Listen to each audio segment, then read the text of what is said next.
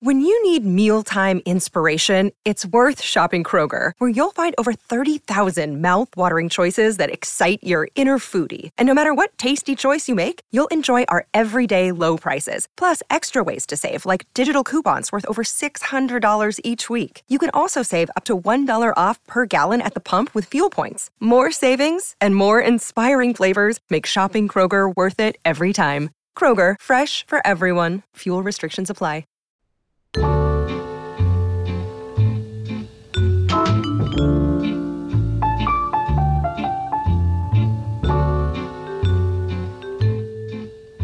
Hello and welcome back to When in Romance, where we get to talk about romance novels and the people who write them and the people who read them and all kinds of things related to Romance Landia. I am Jess. And I am Trisha. And we're recording on Thursday, June 22nd, 2023. The sun appears to finally be going down in Tucson. um, I don't know if you're having I mean, obviously yesterday was the longest day of the year, but yeah. It's it's like why is it still light out? yeah, it's uh we're at the time of year like so we are actually getting more than 16 hours of daylight where I live. Oh. Uh about 16 hours and 20 minutes or so. We will swing although don't be too jealous cuz in 6 months we will be getting less than 8. Ah, uh, yes. Yeah. So, you know, it's uh it's it always makes for an interesting Fourth of July though. We won't be able to do fourth fireworks until oh gosh, I don't know, 10 30, 11 p.m. Oh my gosh, yeah. Yeah. Well, it's an interesting time. I don't know. My day my longest day of the year didn't feel any longer. How about you? I was reading. I was I was finishing our book club book, full Same. disclosure. But uh yeah. Yeah. Mm-hmm. It's good to be in good company. Mm-hmm. Aside from book club, Jess, what are you reading these days? I was listening to oh, what's her name? Nicole Falls has a monthly space on Twitter where they talk about black romance. And somebody mentioned Chef's Kiss by Stephanie Shea, which is a sapphic romance set in San Francisco between a freshly graduated aspiring chef and a restaurateur. And I was like, give me that. Um, so I, yeah. I am not very far into it because, you know, I have also been reading our book club book, but I started that one and it's feeling very vibrant and I know not to read it hungry because it is a very interesting food style that they're doing in this restaurant, but it looks very sweet and also very good. So, and this is my first book by Stephanie Shea, so I'm looking forward to hopefully finishing it. You know, I have trouble finishing books sometimes, even if they're good. it's true. And I will say, it's not like the most important content warning by any stretch of the imagination, but I do sometimes wish that a book would tell me if they're going to describe delicious food. like, I need to know if I had a dollar for every dollar I spent on Indian food when reading a Sonali Dev book, I would have a lot of dollars back. a lot of them. I used to live across from an Indian restaurant and it's almost I, I would guess that the kitchen knew when I was reading a book by Sonali Dev because I legitimately was going in every two or three days to buy two or three days worth of Indian food. So anyway. That's great. Anyway, like I said, not the most important content warning. I'm just saying. It's it's helpful though. I recently picked up the third in a sort of trilogy, I think. I think it's a trio of books mm-hmm. that I've mentioned before by Jane Porter. It's sort of the Flirting with series. The first one was Flirting with 50, the second one was Flirting with the Beast. The third, that is not out yet, but I believe coming out soon, mm-hmm. July 25th. Mm-hmm. So it's about, about a month, is uh, Flirting with Fire. And it is I think actually so far my favorite book. It's a woman who is 49. She's never been married. She spent the majority of her adulthood on Broadway doing theater and working as an actress and or maybe actor, I'm not sure what the term is if you're working on Broadway. She was acting on Broadway. uh, and she had a long-term relationship that ended very badly. And so she moved back to California, where she was from. And uh, so she, for the last, I don't know, year, two years, she's been working with a woman who runs a local theater. But that woman is suddenly out of commission. And so Margot, who is the one of the leads of the, the story, has to put on the play, Barefoot in the Park. She has to direct. She, as it turns out, has to act. And Sally recruits a longtime old friend of hers to play the other lead. Funny story Max, who is the other lead, is currently a big, gigantic TV star, Mhm. starring on what I can only imagine is basically like the Yellowstone of this world. It's not called Yellowstone, but it's like a Western that is like the most popular show in America. Mm. So Max is this huge deal, also in his 40s. And one of the things that I've always really liked about this series is that it does feature main characters who are not in their 20s. They're all in their 40s, 50s, or 60s. And it is so far really lovely. I feel like it is a friends to lovers story, like in that there is not friction or tension, at least so far. I'm only about a quarter of the way through, maybe, between these two people. Like Mhm. these seem to really enjoy each other. There doesn't seem to be like a, well, she's put out because she has to do this, and he's frustrated because he owes a favor to this woman who runs the. It's like they're both there. They both care about this woman who is dealing with a medical emergency, and they are both working together to try to make this work. They have chemistry. They seem to enjoy each other's company. Again, we'll see what happens, but I always do enjoy a book where they don't really have to like manufacture the stakes or the circumstances. Mhm. And so, again, so far I'm really liking this one. Again, it's not up for another month, but that is Flirting with Fire by Jane Porter. Awesome. I've been meaning to read all of those. I just haven't gotten around to it yet. I mean, you've got time. Yeah. Yeah. You have time. You have time and TBRs to keep you to keep you on track. All right, let me do it. One quick mention of Book Riot's deep dive before, we take a break. As we have talked about before, if you are looking for fascinating stories, informed takes, useful advice, and more drawn from the collective experience of Book Riot as power readers, teachers, librarians, booksellers, and bookish professionals, you can subscribe to the deep dive. It's a bi weekly newsletter to inform and inspire readers delivered straight to your inbox. Your first read, which is The Power Reader's Guide to Reading Logs and Trackers, is on the house. That means free. Free dollars. Zero dollars. you can take a look, see how you feel about it, check out all the details, and choose your membership level once you know where you stand at bookriot.substack.com. I mean, if you are interested, you should know this is like a wild variety of topics. hmm Mexican history of you, like water for chocolate, scratch and sniff publishing, many arguments and options for tracking your reading. If that is a thing that you've been thinking about doing, maybe this is a step you can take. Again, take a look at it. Um, you can get a, your first issue, episode, read, edition uh, for free. And you can decide where you want to go from there at bookriot.substack.com. And I think, Jess, we haven't mentioned it yet, but it's a book club week It is. before we get into book club, we'll build a little more suspense and maybe take a quick break. Today's episode is brought to you by Song of the Six Realms by Judy I. Lin. Xue is a talented young musician who was orphaned at a young age. Her sole family is a kindly uncle, but then her uncle is killed, and she is, of course, devastated. With no family and no patron, Xue is facing the possibility of a lifetime of servitude playing the qin. Then one night, she is unexpectedly called to perform for the enigmatic Duke Meng. He surprises Xue further with an irresistible offer. Serve as a musician in residence at his manor for one year, and he'll set her free of her indenture. But the Duke's motives become increasingly more sus when he and Xue barely survive an attack by a nightmarish monster. It's like, what what's going on here?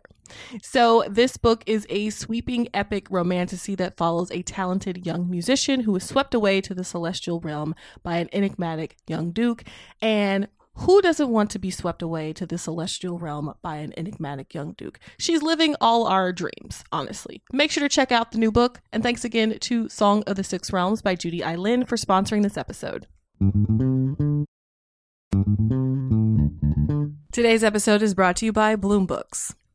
Taming Seven is an epic and unforgettable love story in the international best-selling and TikTok phenomenon The Boys of Tommen series from Chloe Walsh.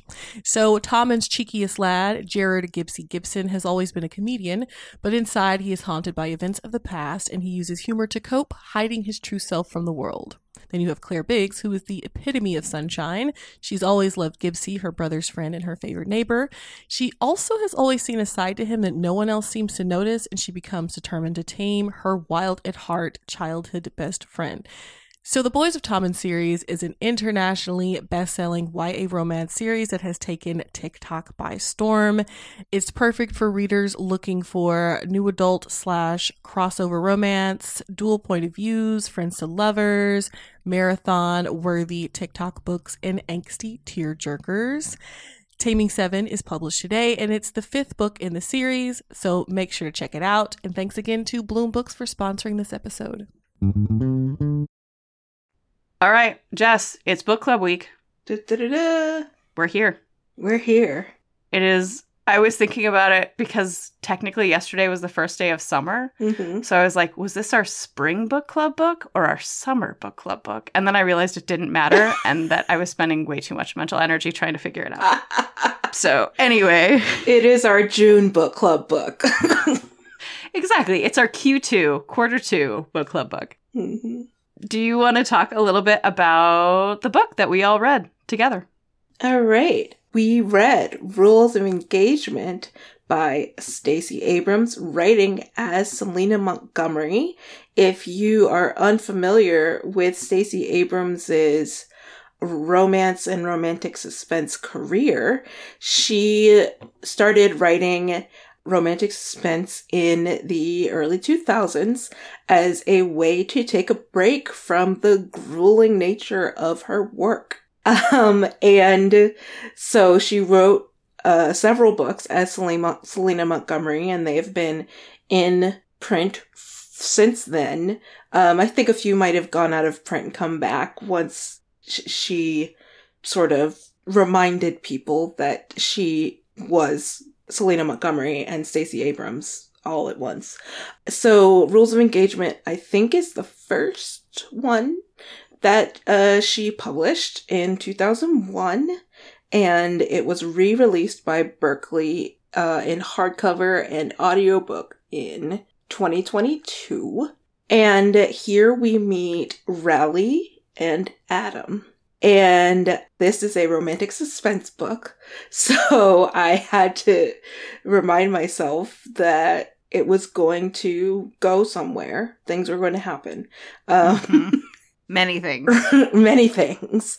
Raleigh and Adam are two people who met working in an international organization, anti-crime, anti-terrorism, etc., etc. It's like the international CIA. I don't know what to call it. It's Interpol. Yeah.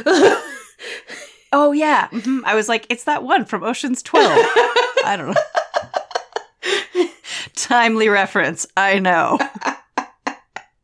Well, I mean, I was like, when was when was Casino Royale written? And it was like, wait, not not Oh. like old Casino Royale, like 2006 Casino Mhm. Royale. And it's like, wait, this was before that. Hmm. Because there is a a nice Yeah. gambling scene, which is, Yes. is really well done. is.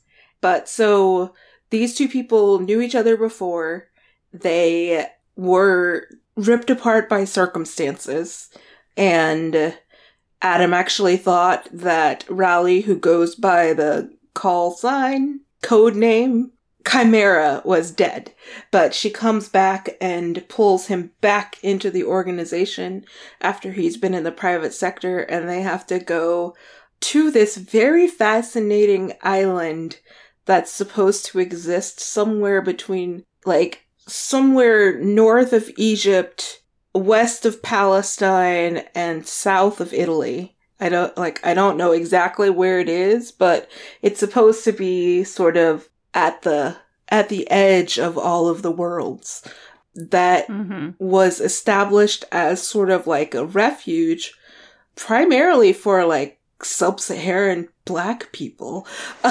um, and uh, it's like a private kingdom of some type now. But they have to go there to stop a terrorist and they have to pretend to be lovers to do this. And they, Adam really, really doesn't like Chimera when they are put back together. And they have to figure all of that out and also stop the terrorist and do some other things. So yeah, that's the book. Yeah. what did I miss? I feel like that was an excellent description. Like that was the exact right amount of detail to give people like what they need to know to follow the book, Mhm. but without giving so much of the detail because there is a lot of detail in this book Mhm. about like also I made notes while you were talking about how one pronounces chimera because it is definitely one of those words that I've always read and never heard out loud and I was definitely pronouncing it in my head chimera. so now I know. That was a helpful lesson for me. Um, but like his code name is Merlin and somebody else's code name is Sphinx and like they have all these code names and it's like this person might have double crossed these people and that person might there's an atlas is somebody's name like there's just Mhm. a lot of things to follow Mhm. but overall like I, I think i read more romantic suspense than you do it still is not it's, it's not that i read a ton of it i just think i read more than you do maybe Mhm. and I really liked this book. I thought it was compelling. I thought there was some really interesting things done in it. And it was interesting to hear you explain kind of geographically exactly where this book takes place. Because one of the things that I looked up as I was reading it was whether or not I knew it was published in 2001.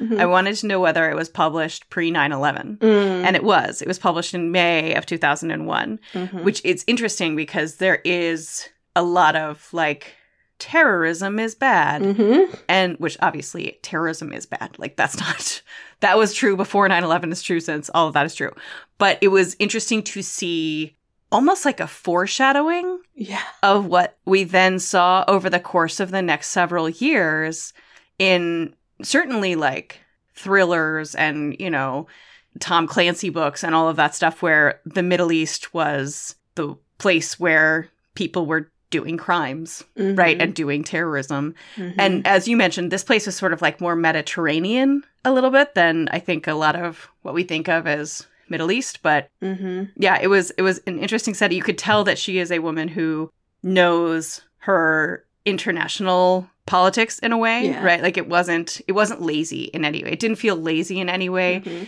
even though it was kind of like the folks over there are causing these problems. Also, there were some people from Interpol or whatever we call it that were maybe also under some suspicion. So it Mhm. wasn't all uh, the people in the made up country. So, anyway, that's a very long way of saying I liked it. I did think that that aspect of it was well done. I think it could have been sort of an afterthought, and probably she would have been able to get away with it, especially in a sort of pre 9 11 world. But I thought that was really good. I don't know about you, Jess. I'm interested in what you thought generally, but I'm also interested in what you thought about how it held up. I thought by and large, and I will say, I don't know how much, if at all, they changed this book when they republished it Mhm. last year. My sense is maybe not a ton, but I felt like this is with with a couple of sort of mini exceptions, this was a book that could have been published like for the first time in 2022. Yeah. Yeah. I will start with I did enjoy it. I know Trisha knows that I mentioned early on that I forgot that romantic suspense has so much setup and that we don't just like get into things. Um, so I was like, ah, but one thing I did was switch formats. I had been reading it in print.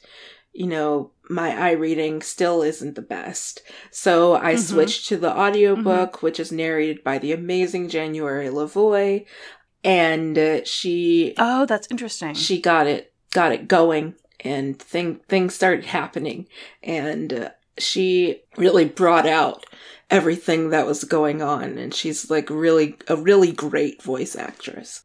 And i would say that with a few exceptions like you said most of them dealing with technology i think it really is like sort of a timeless book. It could be it could take place now. And obviously there are things that wouldn't be surprising having taken place 20 years ago. You know, like we think like why are they calling instead of texting? Why is why is this happening? How did they Mhm. avoid the cameras? All of this stuff that obviously wouldn't have been a wouldn't have been thought about in 20, 2001 because the technology wasn't there yet. But it wasn't like reading the Bourne Identity, which is like, oh wow, this was definitely written in the 80s. Um, it's very like there's something about it Mhm. where you're not even thinking about the technology that's missing because everything is just so you're you're in this world and it does feel very James Bond. Yeah, and I think some of that, some of the fact that the technology didn't feel outdated might have been, and I could very much be wrong about this, but it might have been that because at least two, uh, a couple, at least there were at least a couple of major characters in this book that were like technology wizards, Mhm. like at the cutting edge of technology, running like big time technology, a big time technology company or whatever. And so it might have been that if you were reading this in 2001, you might have read some of it and been like, oh, that's not a real thing. That doesn't exist. and whereas now we're like, oh, that's a thing that's existed for like 10 years, but it, it still exists now. It's not that weird, right? You know, Mhm. like I think that might have been some of it. And in terms of your sort of comment and observation, just that it was a book that was there was a lot going on. I will say kind of one of the, like the very minor criticisms I would have of it is that there were many characters that were kind of introduced in the first two to four chapters hmm that then we basically never heard from or saw again, Yeah. which seemed a little weird. I don't know. I thought that was a little strange. I also thought it was interesting. How did you feel about the narrative structure, kind of the point of view? Because it was all third person, but it felt like it bounced around. To me, it felt like it bounced around and didn't just bounce around between the two main characters, right? Like that happens pretty regularly. But I would feel like I was halfway through a scene and then all of a sudden be getting a perspective from, you know, Atlas or Yeah. like a, a character who is a third party in a scene. Did that bother you? Did that work for you?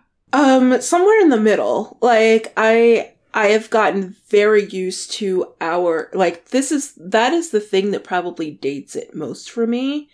I have gotten very used to the Mhm. 2023 era of deep POV from one person's point of view or dual point of view, alternating scenes or chapters. Whereas, you know, older romances stuck to this sort of head jumping concept from an omniscient narrator who knew everything that was happening and everybody's thoughts, right? So, but yeah, I think even in Beverly Jenkins books, like if you read her older books, there is head jumping back and forth between the two main characters, but you don't always just like randomly jump into a third character's point of view. So that that was kind of jarring and I was like, "Wait, whose perspective is this from?" Uh, right for a second it's like, "Oh, Mhm. oh, it's it's Alice." But for a while you're like, Mhm. he is Adam and she is Chimera, and those are the only two thoughts, people whose thoughts you're going to hear. But no, there are other people Mhm. who actually think in this book.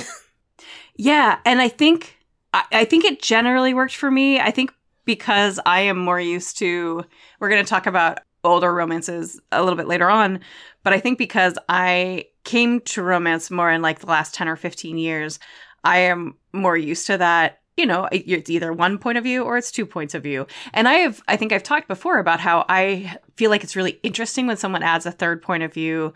Um, there have been books where there's a third point of view that I think adds a lot of depth and dimension to a, a book, even if that third person is not a part of the romantic relationship. hmm I think the two things that made this a little bit tricky for me is that it there's at least there's usually like a page break or like mm-hmm. something that kind of transitions you from one to another. In this book, that was not necessarily the case, right? You'd be reading one paragraph from Adam's point of view, and then the next one was from like Atlas's point of view. And without spoiling anything, I would say the other thing about it that I think that I would maybe have done differently or, or thought differently about is that there is a character late in the book where it is a third party and you get that person's perspective, which tells you their motivation, Mm. right? Like where you think their motivation has been sort of dubious for a Mhm. lot of the book. And once you start introducing that person's thoughts on like the relationship between Raleigh and Adam, you know, like, oh, okay, this person's actually not an evil genius. like they wouldn't care so much about this relationship if they were secretly the villain, Yeah. right? Whereas if you didn't have that view into their brain, I would have kept thinking, I don't know about this person. I'm not Mhm. sure what they're doing. I'm not sure Mhm. what their plan is. So yeah, I don't know. I liked it a lot. Would you would you read another Selena Montgomery book? I might. I like one thing that, you know, I get picky about is tropes. And this one drew me in Mhm. with the fake relationship trope, which didn't particularly play a huge role, although that's a lie. It totally did. Um, so if I picked up another one, because we've got several more to choose from of her books, it would have to be, it would have to align very closely with what I like to read about, as opposed to just being another romantic suspense. Because I need more than that to draw me in. I think that's fair. And I, I'm actually really glad that you mentioned the fake relationship part of this because these two people are posed as lovers, right? They're pretending to be lovers. And I felt like this was a really interesting and unique take on the fake relationship because they know full well that someone has the room where they're staying bugged. So this is not a situation where they can be in a fake relationship and then go into like their hotel room or wherever and, you know, sort of like let things go.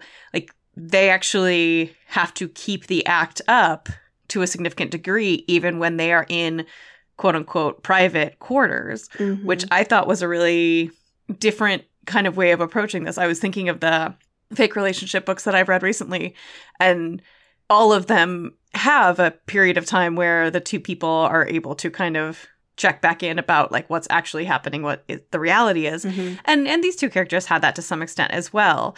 But i thought that was a, an interesting take. I thought it was kind of a different way of looking at it Yeah.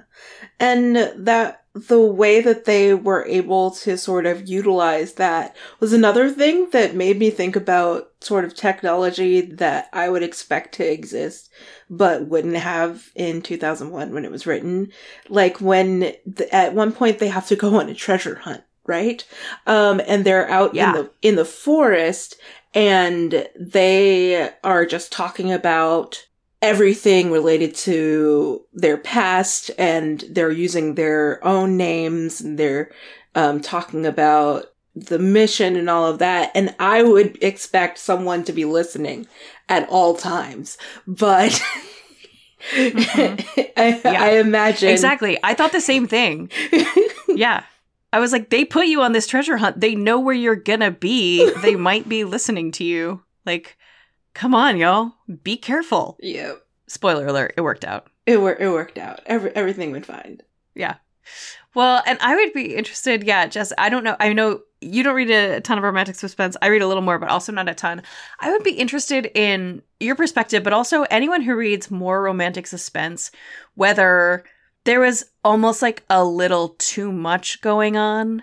Like, I feel like there are some pieces of this that I still, having just read this book over the course of the last few days, don't quite get. Like, you mentioned the treasure hunt they end up pursuing two of the clues and then they realize they're not supposed to go after the third clue because of some reasons.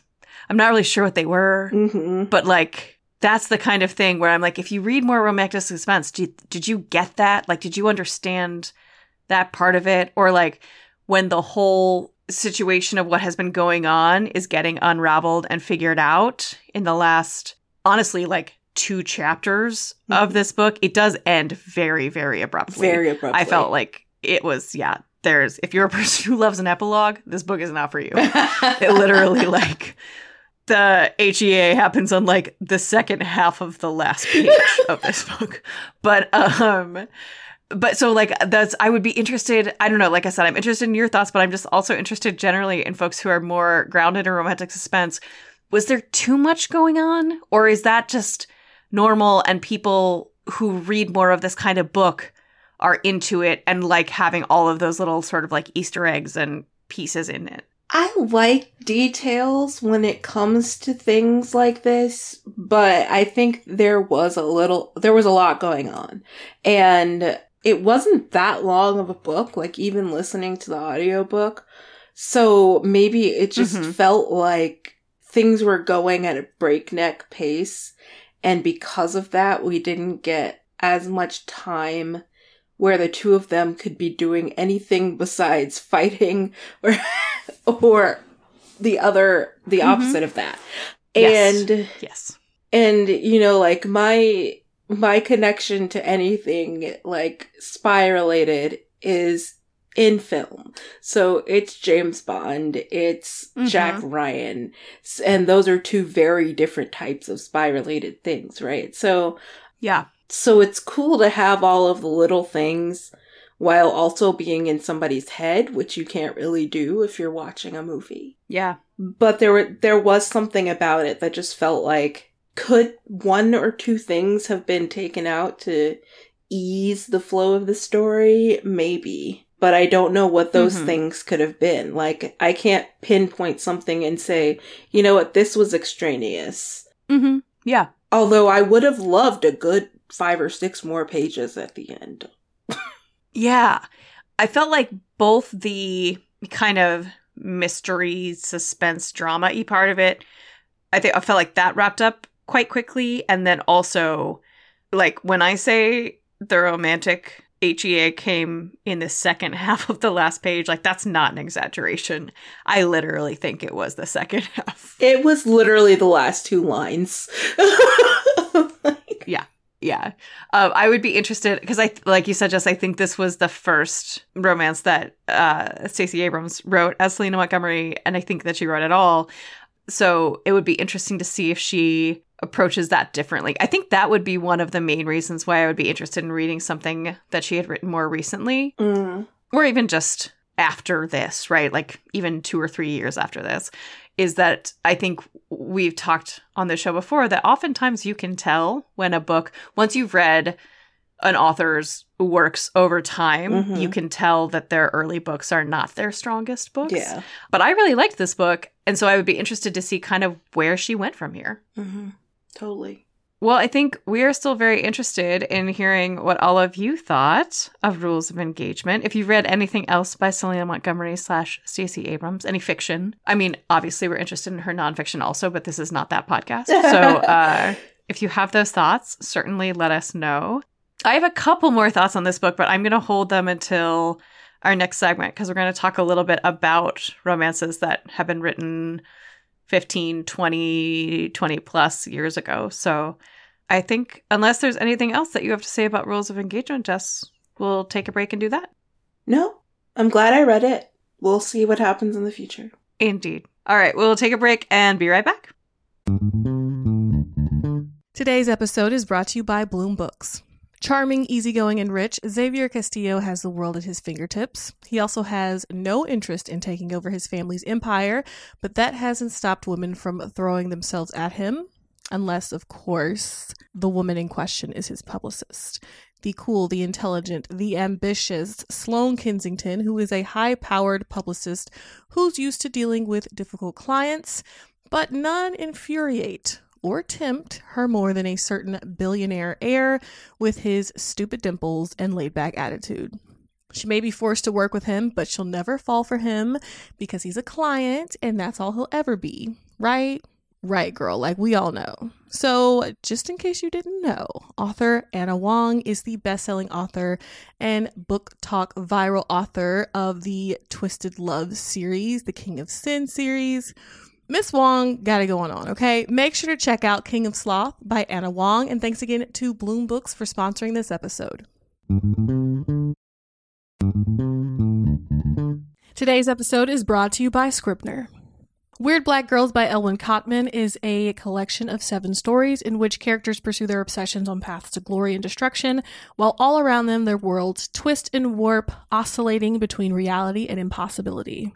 On display throughout is Cotman's ability to reveal truths about the human experience, about things like friendship, love, betrayal, bitterness, all through whimsy, horror, and fantasy. Elegiac in tone, imaginative, and humorous in their execution, the character driven stories in Weird Black Girls challenge, incite, and entertain. The author's last book was named one of NPR's best books of the year and was a finalist for the Philip K. Dick Award, with reviews appearing in the New York Times, Wired, BuzzFeed, and Locus, among other publications. Definitely make sure to check out Weird Black Girls by Elwin Cotman. And thanks again to Scribner for sponsoring this episode.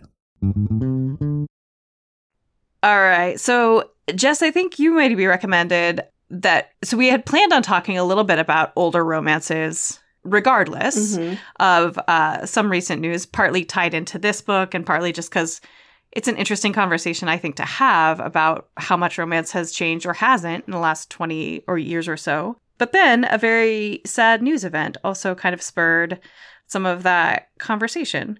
Do you want to talk about that at all? I mean, I know you don't want to. Obviously, it's a sad thing. But would you mind, Jess, discussing a little bit about what else might have inspired this segment?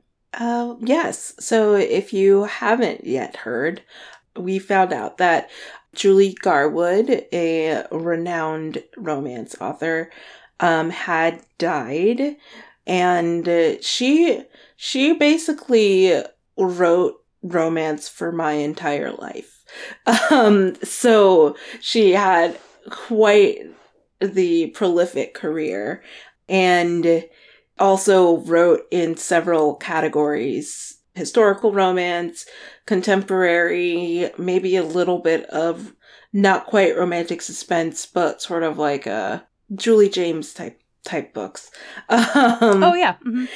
and she was w- well loved by her readers and it is sad that this is why she makes a good tie-in to the conversation about older romance but there are some big titles of hers from the 90s and early 2000s that could probably tie well into this conversation Yeah, and I will confess, Jess, I mentioned this a little bit to you before we started. I don't know that I've actually read anything by Julie Garwood because I think so as someone who came to romance in my late 20s, early 30s, you know, in the last decade or so, decade plus or so, if we're being honest, depending on how I count my age.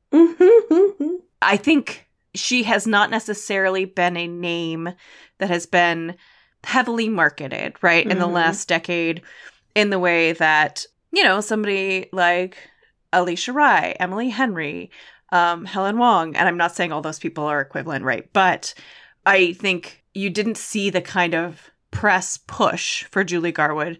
And so I think if you have come to romance in the last 10 or 15 years, you easily could have missed her work. Mhm. But I think the outpourings that I saw were largely women who are maybe a little older than me, not much older, but who had been romance readers really for their entire lives, as you mentioned, and who came across Julie Garwood's work in, you know, their teens, maybe their 20s. We'll link to a really lovely tribute that Sarah Wendell, friend of the show, um, and friend of ours, did on Smart Bitches Trashy Books, because I think that gives you a pretty good place to start if you are interested in, you know, Garwood's work and understanding kind of the impact that she's had on romance broadly. I'm not trying to put you on the spot, Jess. Have you have you read anything by Julie Garwood? I am pretty sure that I've read The Bride, which is probably her most famous historical. That's the one I could name. Yeah. Yeah. And I actually started reading Prince Charming a few days ago. And because I was like, you know what? I I need to be reminded uh what what her Yeah. writing style was like and all of that. And this one it it has actually that whole thing with not completely being certain whose point of view you're reading from. Um but I feel like yeah. that's just that's just something of the time of writing and this one's really interesting because it's about an english woman who ends up basically marriage of conveniencing a man who's like a western settler basically um so it's kind of like if you've seen 1923 which is the second yellowstone prequel uh series Wow, this is more Yellowstone shoutouts than we have ever done Right? in all of our other episodes combined. right? So Sorry. Continue. Yes. So like Harrison Ford is Kevin Costner's like great great grandfather, and Helen Mirren is an Irish woman who's married him, and they've moved off into Wyoming. Um, so like that that's where As my brain went when I read the description. Was like, I wonder what this this is actually going to be like. So I haven't gotten very far Mhm. into that one either, but it's it's definitely pulled me in. Yeah, and it's interesting. I recently read a book that I I've read Jennifer Crusie before, but I Mhm. recently reread a book, or actually probably I think read it for the first time. I'd read Bet Me. I'd read a few of hers. I had never read Welcome to Temptation, which Ah. was first published in 2000. And just kind of coincidentally, it just happened upon kind of my radar a few weeks ago. And I read it and really liked it, but was also thinking about how different kind of the tone is.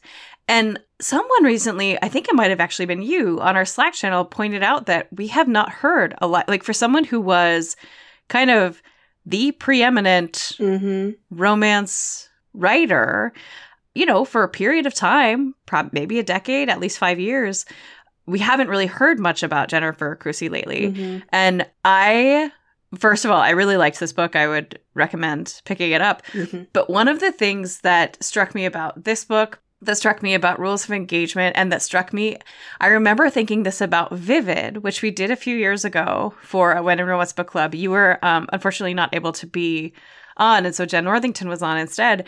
One of the things that struck me a little bit was how different male main characters, at least in male female cisgendered sort of two person couples, are at this point is that the men are the men from like 20 years ago are like a little bit more obnoxious. Uh-huh.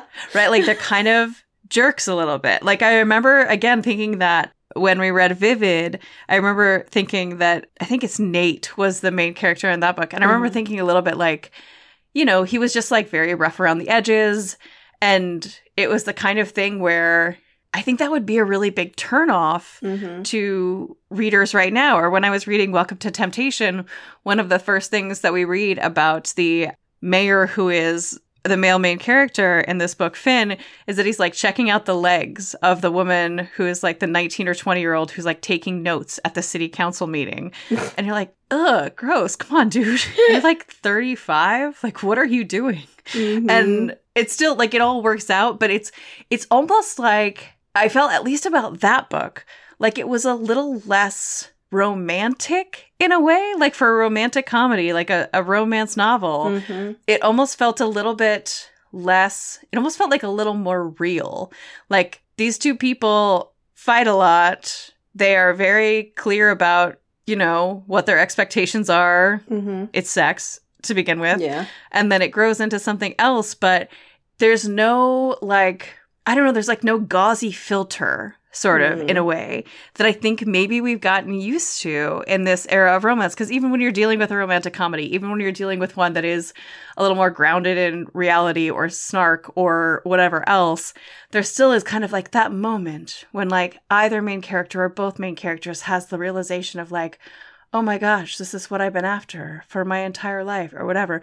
And like a lot of times in it seems to me in these books that are a little bit older, and granted, Rules of Engagement definitely had that going, right? There was a lot of Mm-hmm. love. I think at one point Adam says that he's fallen in love with Raleigh three times and he can't do it again or whatever. I don't know Yeah. Yeah. but it just i don't know i'd be interested kind of in what you think jess because that was one of the things that i noticed is that 20 years ago we let men be like kind of assholes more Yeah. than i think that we we do now Yeah, and uh, you know, you know, thinking about this is definitely something that you see in Beverly Jenkins's older books. Like I'm listening to Captured on and off right now, which is the like mm-hmm. LeVeq prequel. And yes, it's very Mhm. cool that the male main character is a let's call him a privateer, but he ah yes he gets his behind handed to him by the female main character because he is he needs it.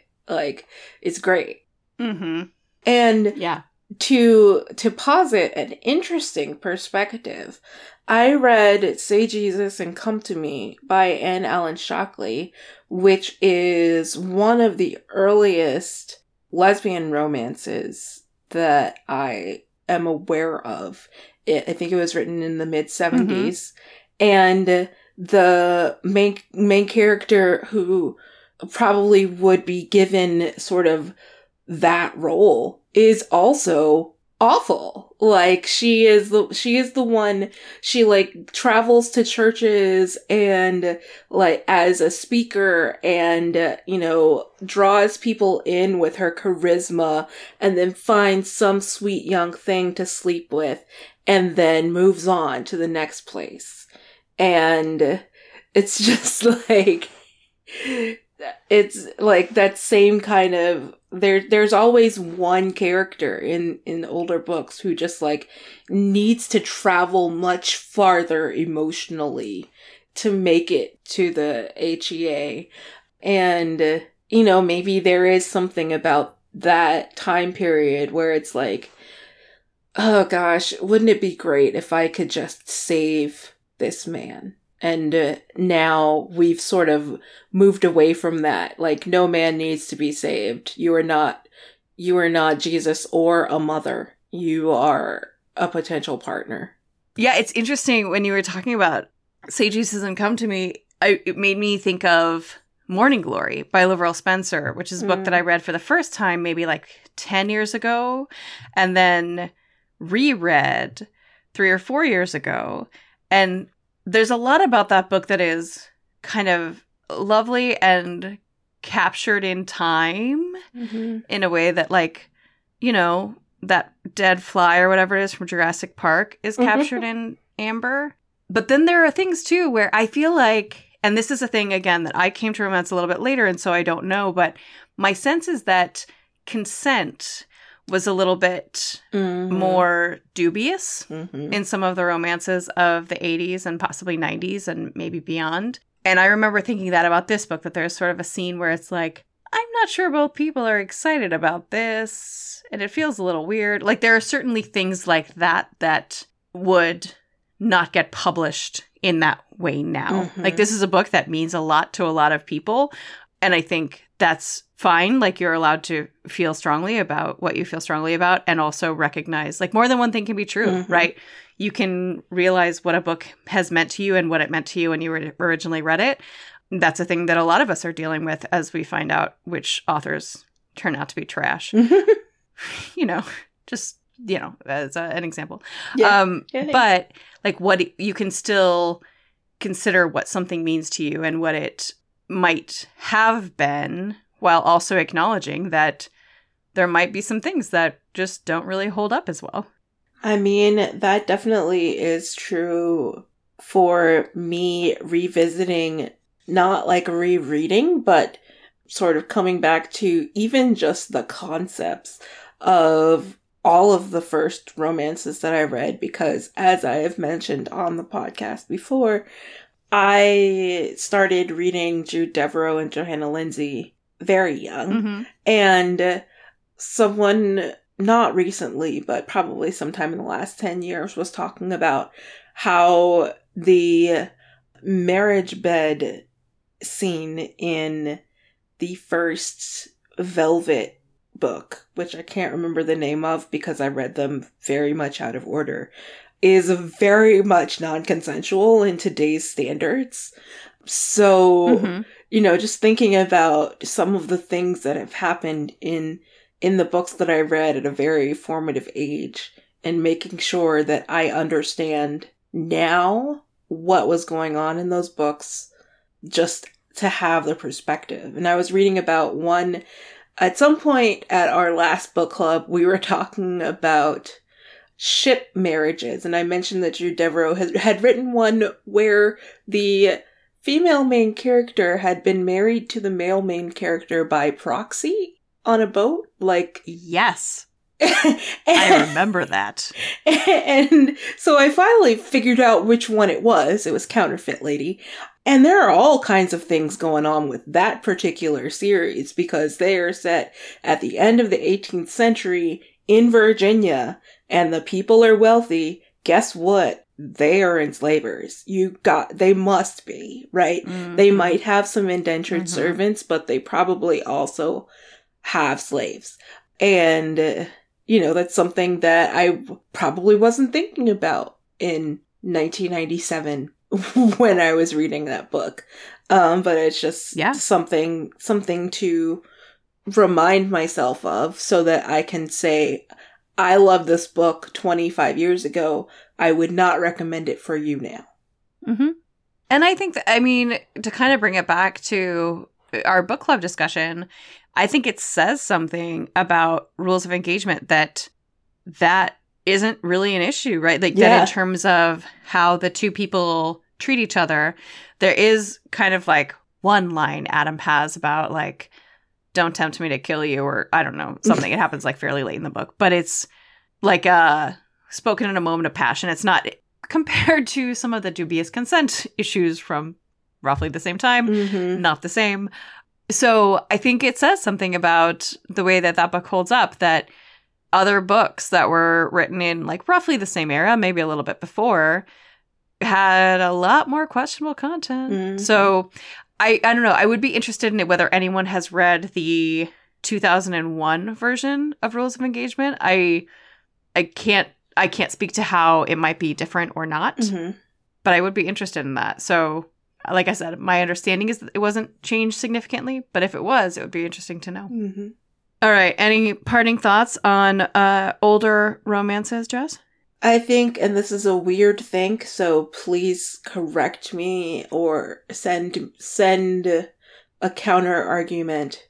I think that the people who were reading romance when Rules of Engagement came out and the decade, like the two decades before that, were more forgiving of certain people's attitudes and actions than Mhm. we might be as readers right now. And this comes in part from thinking about like Flowers from the Storm. We are introduced to the male main character of Flowers from the Storm in such an awful point in his life. But as a very contemporary reader, because I, I just read this book in the past year, I am expecting a humongous change to happen for me to accept the happily ever after at the end. So I Mhm. think that we we have raised our expectations for the starting person and maybe there isn't that much emotional change, but there are other things that have to happen for us to be satisfied with the happy ending. But going from just like not quite terrible, but being sort of a not great person, unless it's a dark romance and they're not going to travel that course, they're just going to stay being like evil, but getting their HEA in whatever way that looks like for them. And of course, there are, there are waves to this and there are levels and layers to this, but I feel like the perspective at the time that these were being written gave a little more leeway to these a-hole main characters. I think that's true. And I think we also, and I think this is particularly true of you and me, and of course, everyone listening to this podcast because everyone is the best. I think we are particularly sensitive to some of those things. I think there probably are readers out there who are not bothered.